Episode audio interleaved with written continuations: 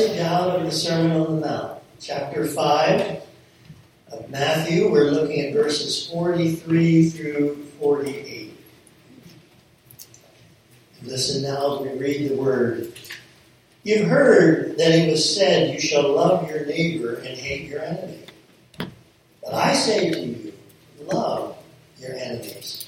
Bless those who curse you. Do good to those who hate you and pray for those who spitefully use you and persecute you, that you may be sons and daughters of Father in heaven. For he makes his sun rise on the evil and on the good, sends rain on the just and on the unjust. For if you love those who love you, what reward have you? Do not even the tax collectors do the same? And if you greet your brethren only, what do you do more than others? Do not even the tax collectors do so? Therefore, you shall be perfect just as your Father in heaven is perfect. Some biblical scholars think that these verses that we're looking at here today are the heart of the Sermon on the Mount. I would agree, knowing these verses, that they're dealing with Christian love know how we need love in our day, do we not? Yes, these are the words of Jesus to that crowd as he preached that day, but they're also to every one of us in 2019. These verses are the core of Christian ethics with the very character of God.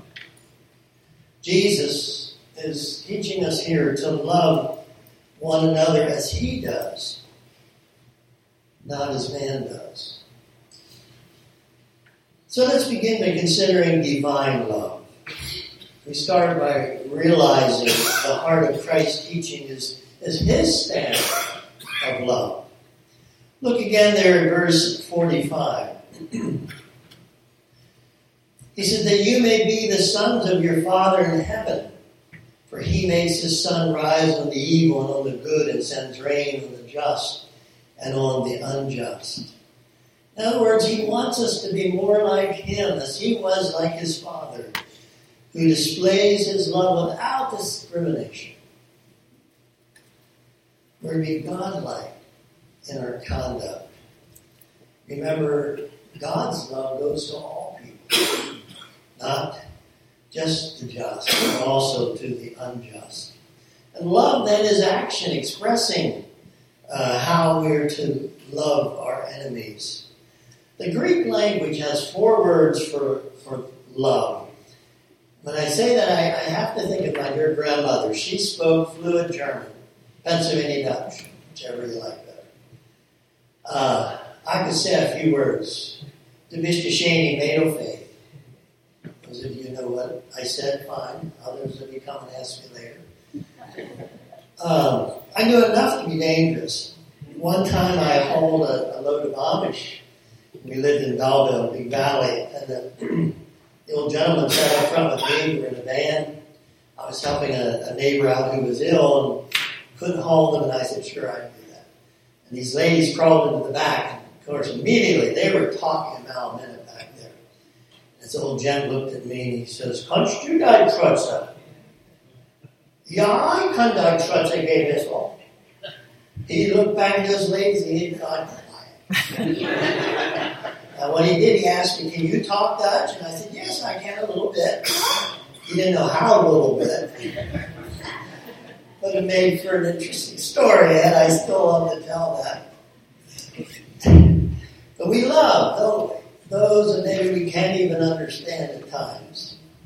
So the four words, oh, I wanted to say this. Grandma said in German, you could express yourself much better than you can in English. And it's a little bit with the Greek here. Four words describe our one word of love. And so we want to look at that today. The first word is eros, which refers to sexual sin. And in that day and culture, the Romans were very, uh, how do I say, deviant in the way they lived. They were perverted, they were debased. So much so that by New Testament times, you don't even see that word in the New Testament. It was a word that biblical scholars rejected as contaminated.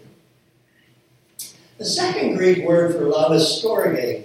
It refers to the natural family love, uh, like a mother, father for the children, and of course I'm a grandfather now to my grandchildren. Don't you love your families? Amen. Thank you, Barb. Got one amen there. But, you know, the older I get, the more my family means to me. I love to be with them. This weekend, we were with the granddaughters a little bit, and I just love being, having them around.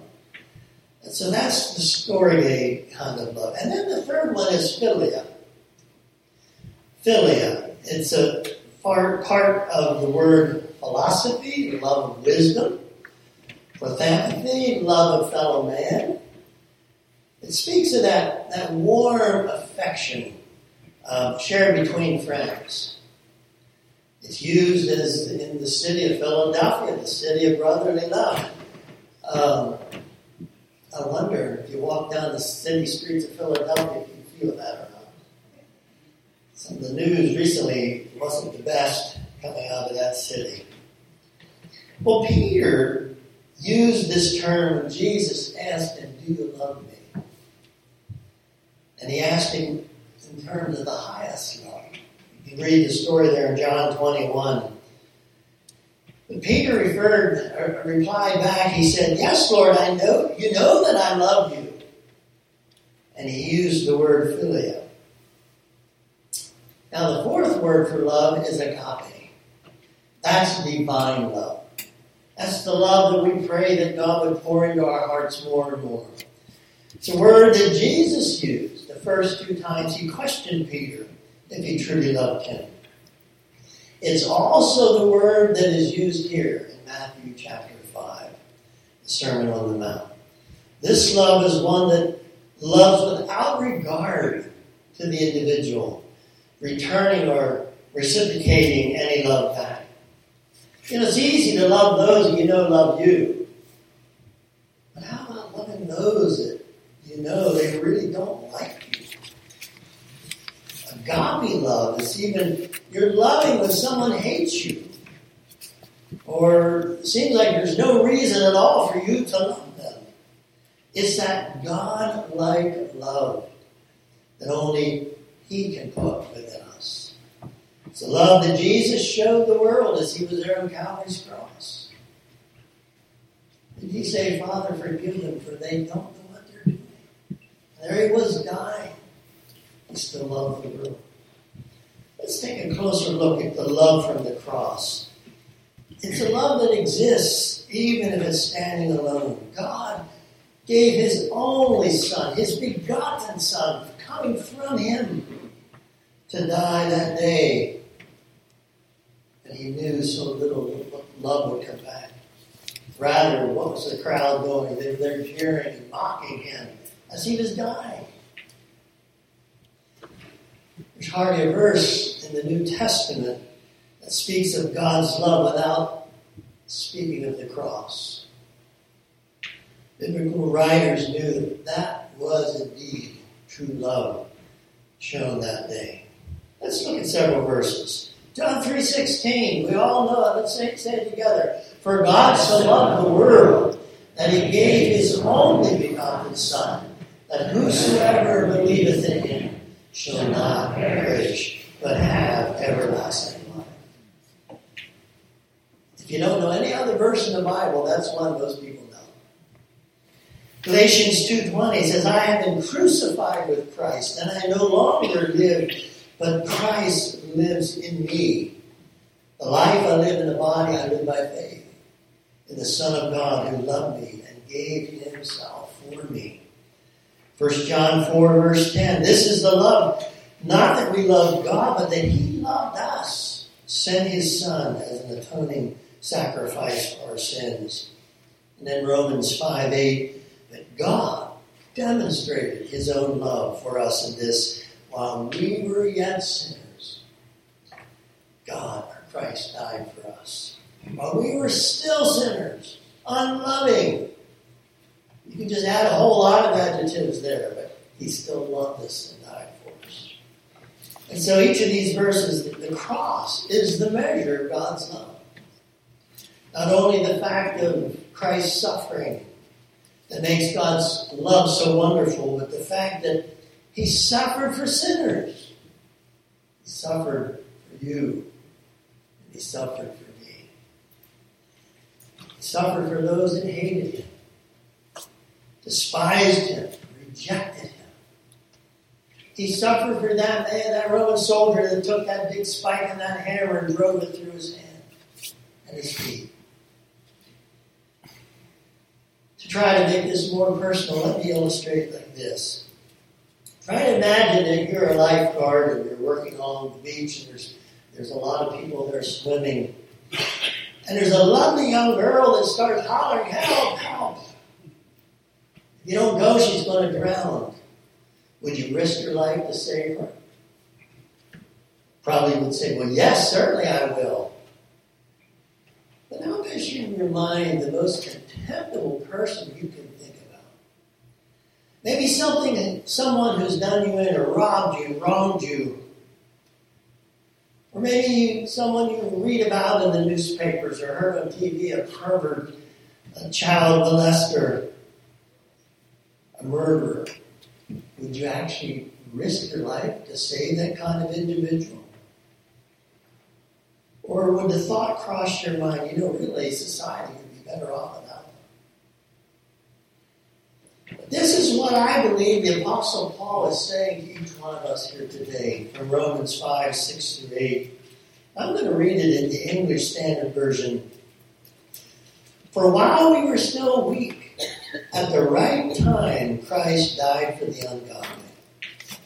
For one will scarcely die for a righteous person though perhaps for a good person, one would dare even to die. But God shows his love for us, and that while we were still sinners, Christ died for us. And we were helpless, without strength. Jesus took our spot on the cross. We were so helpless we could have never saved ourselves in our lost condition. And then how can anyone think they can even earn their salvation by good works alone? Never, never, never. Because Jesus offers it as a free gift, paid in full by his shed blood. So, apart from God's saving work through Christ, the natural man can't even begin to understand the teachings of Jesus. Paul wrote in 1 Corinthians 2, verse 14 The man without the Spirit does not accept the things that come from the Spirit of God, and he cannot understand them because they're spiritually discerned. And so the natural man can't even begin to comprehend or understand. He, he doesn't know what you're talking about when you say that Jesus died for him or, or the Holy Spirit is here today. As we read there in John 14, 16, and 17. And I will ask the Father, and he will send you another counselor. I'll add helper, comforter, to be with you forever. The Spirit of truth. The world cannot accept him when Jesus went back to heaven, he said, I'm not going to go and leave you orphans, but I'll send you a helper, a comforter, a guidance counselor, however you want to term that. And so we cannot earn our own salvation by good works. The Holy Spirit is given by God to come and to help us and seek the Lord. God's love is measured by the fact that while we were sinners, unable to even hear the word, receive the Holy Spirit, submit to His law, understand His teachings, Jesus still died for us. Amen? That is God's love, His divine love to which we're called to as His children. Let's go a bit. Loving that goes beyond just liking. Loving that goes beyond just liking. I see you wives looking at your husbands and vice versa. Our love should go deep. You may be thinking, well, yes, I understand this standard of love, but Sometimes I feel I can't attain to it. You're correct, because in and of yourself, it's hard to achieve always. This love is, is only possible to those who the Lord Jesus Christ is at work and in whom his presence dwell. All of us, speak for myself, but I believe all of us need to draw even closer in our walk with him when we feel that at times his love is unattainable. Remember what I said about loving and not liking. What about those times that Jesus looks down upon our life and, oh, there's something there that isn't to his liking? He doesn't stop loving us. Oh, yes, the Holy Spirit will convict us of our wrong, of our sin, or the error of our ways. Because God wants to change us to be more like Jesus. He doesn't stop his love. So love is not a matter of just feeling alone. It's a matter of the will. I've decided to follow Jesus. It makes us, it makes it possible for us to express it out in actions, even at times when we don't feel like it. I know there's times that we're going to bed and, and I'm relaxing and Faith says, Oh, I forgot something. Would you mind going out? I don't want to get out of bed. But because I love her, I go and do it. And she's sweet enough to do the same for times. If love would be so dependent on our feelings, it would have been foolish for Jesus to tell us to love one another and our enemies also. It couldn't be done in ourselves. But if love is a matter of will, then it's our will to surrender to Him, and that makes it possible. We can, by His help, then live out verse 44. But I say to you, love your enemies, bless those who curse you, do good to those who hate you, and pray for those who despitefully use you and persecute you I don't know how many of you heard of the English author C.S. Lewis. I've read several of his books. I don't know about you, Peter. When I was in Bible college, that was something required for reading. And I thought at first this guy is sort of weird. Some of the stories he puts out, like the Screwtape, letters, it didn't make a whole lot of sense at first, but as we got into it, then I began to realize he was a very deep thinker. But I quote from him today. He says, The rule for all of us is perfectly simple. Do not waste your time bothering whether you love your neighbor. Act as if you did. As soon as you do this, you'll find out one of the great secrets. When you're behaving as if you love someone, you presently come to love them. The Christian tries to treat everyone kindly, finds himself liking more and more people as he goes on including people he couldn't even have imagined himself liking at the beginning. If you're having difficulty loving others, try this and see if God will not use it to lead you into a fuller experience of his great love and power. End quote. Lastly, we want to dwell on the thought Christ in you, the hope of glory. It's so very important that we come to this fuller experience of Christ, God's love. Because it's such a, a loving conduct that the gospel of Christ can go out into an unsaved world. Every one of us can be Jesus' hands extended in love and in mercy. Someone has said that God has really given to us five gospels Matthew, Mark, Luke, and John, and you. Some people may never look at a Bible or read a Bible, but they're going to read your Bible. So you can be the Bible to them as Christ is shining through you. They don't see his love in you, they may never see it. That's sobering, isn't it? That also challenges me how to react at times in public. You know, things don't always go right, just like this guy there in the hotel. Others are watching. Oh, may they see Jesus in us.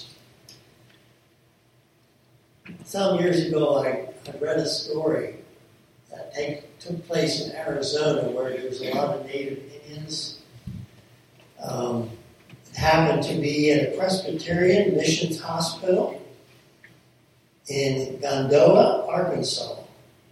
An old um, Navajo Indian lady was dying. She was lost three or four days out in bad, bad weather.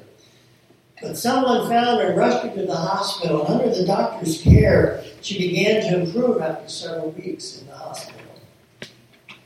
One day, she called a nurse to her side and asked her this question Why did this doctor do all for me, an old dying woman? He's a white man, and I'm a despised Indian. I never heard of anything like this.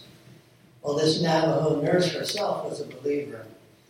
And she said, You know, it's the love of Jesus that made that doctor do that. Then the old lady asked her, What are you, what are you talking? What's this Christ you're talking about? So they called a missionary to come and share the simple message of salvation, the gospel story with this native Indian lady. And all the while, the staff were out in the hall praying. Well, several weeks went by, and the nurse again asked her, Can't you put your trust in this Savior? Turn away from the idols that you worship. As the old Navajo lady pondered her answer, the door opened. Just then, in comes the doctor. Suddenly, the old lady declared, Well, if Jesus is anything like this doctor, I can trust and believe in him forever. You see, that doctor, is a Christian, his life was a Bible for that old lady. And that's what persuaded her to follow Jesus. It wasn't just the man's love, but the love of Jesus that was radiating out of him to her. That, my friend, is what we as believers are to show forth each and every day. We do it as His sons, as His daughters. We're His witness, wherever we may be this coming week. Let's be little Christ? shine out for Him. Let's stand together as a worship team.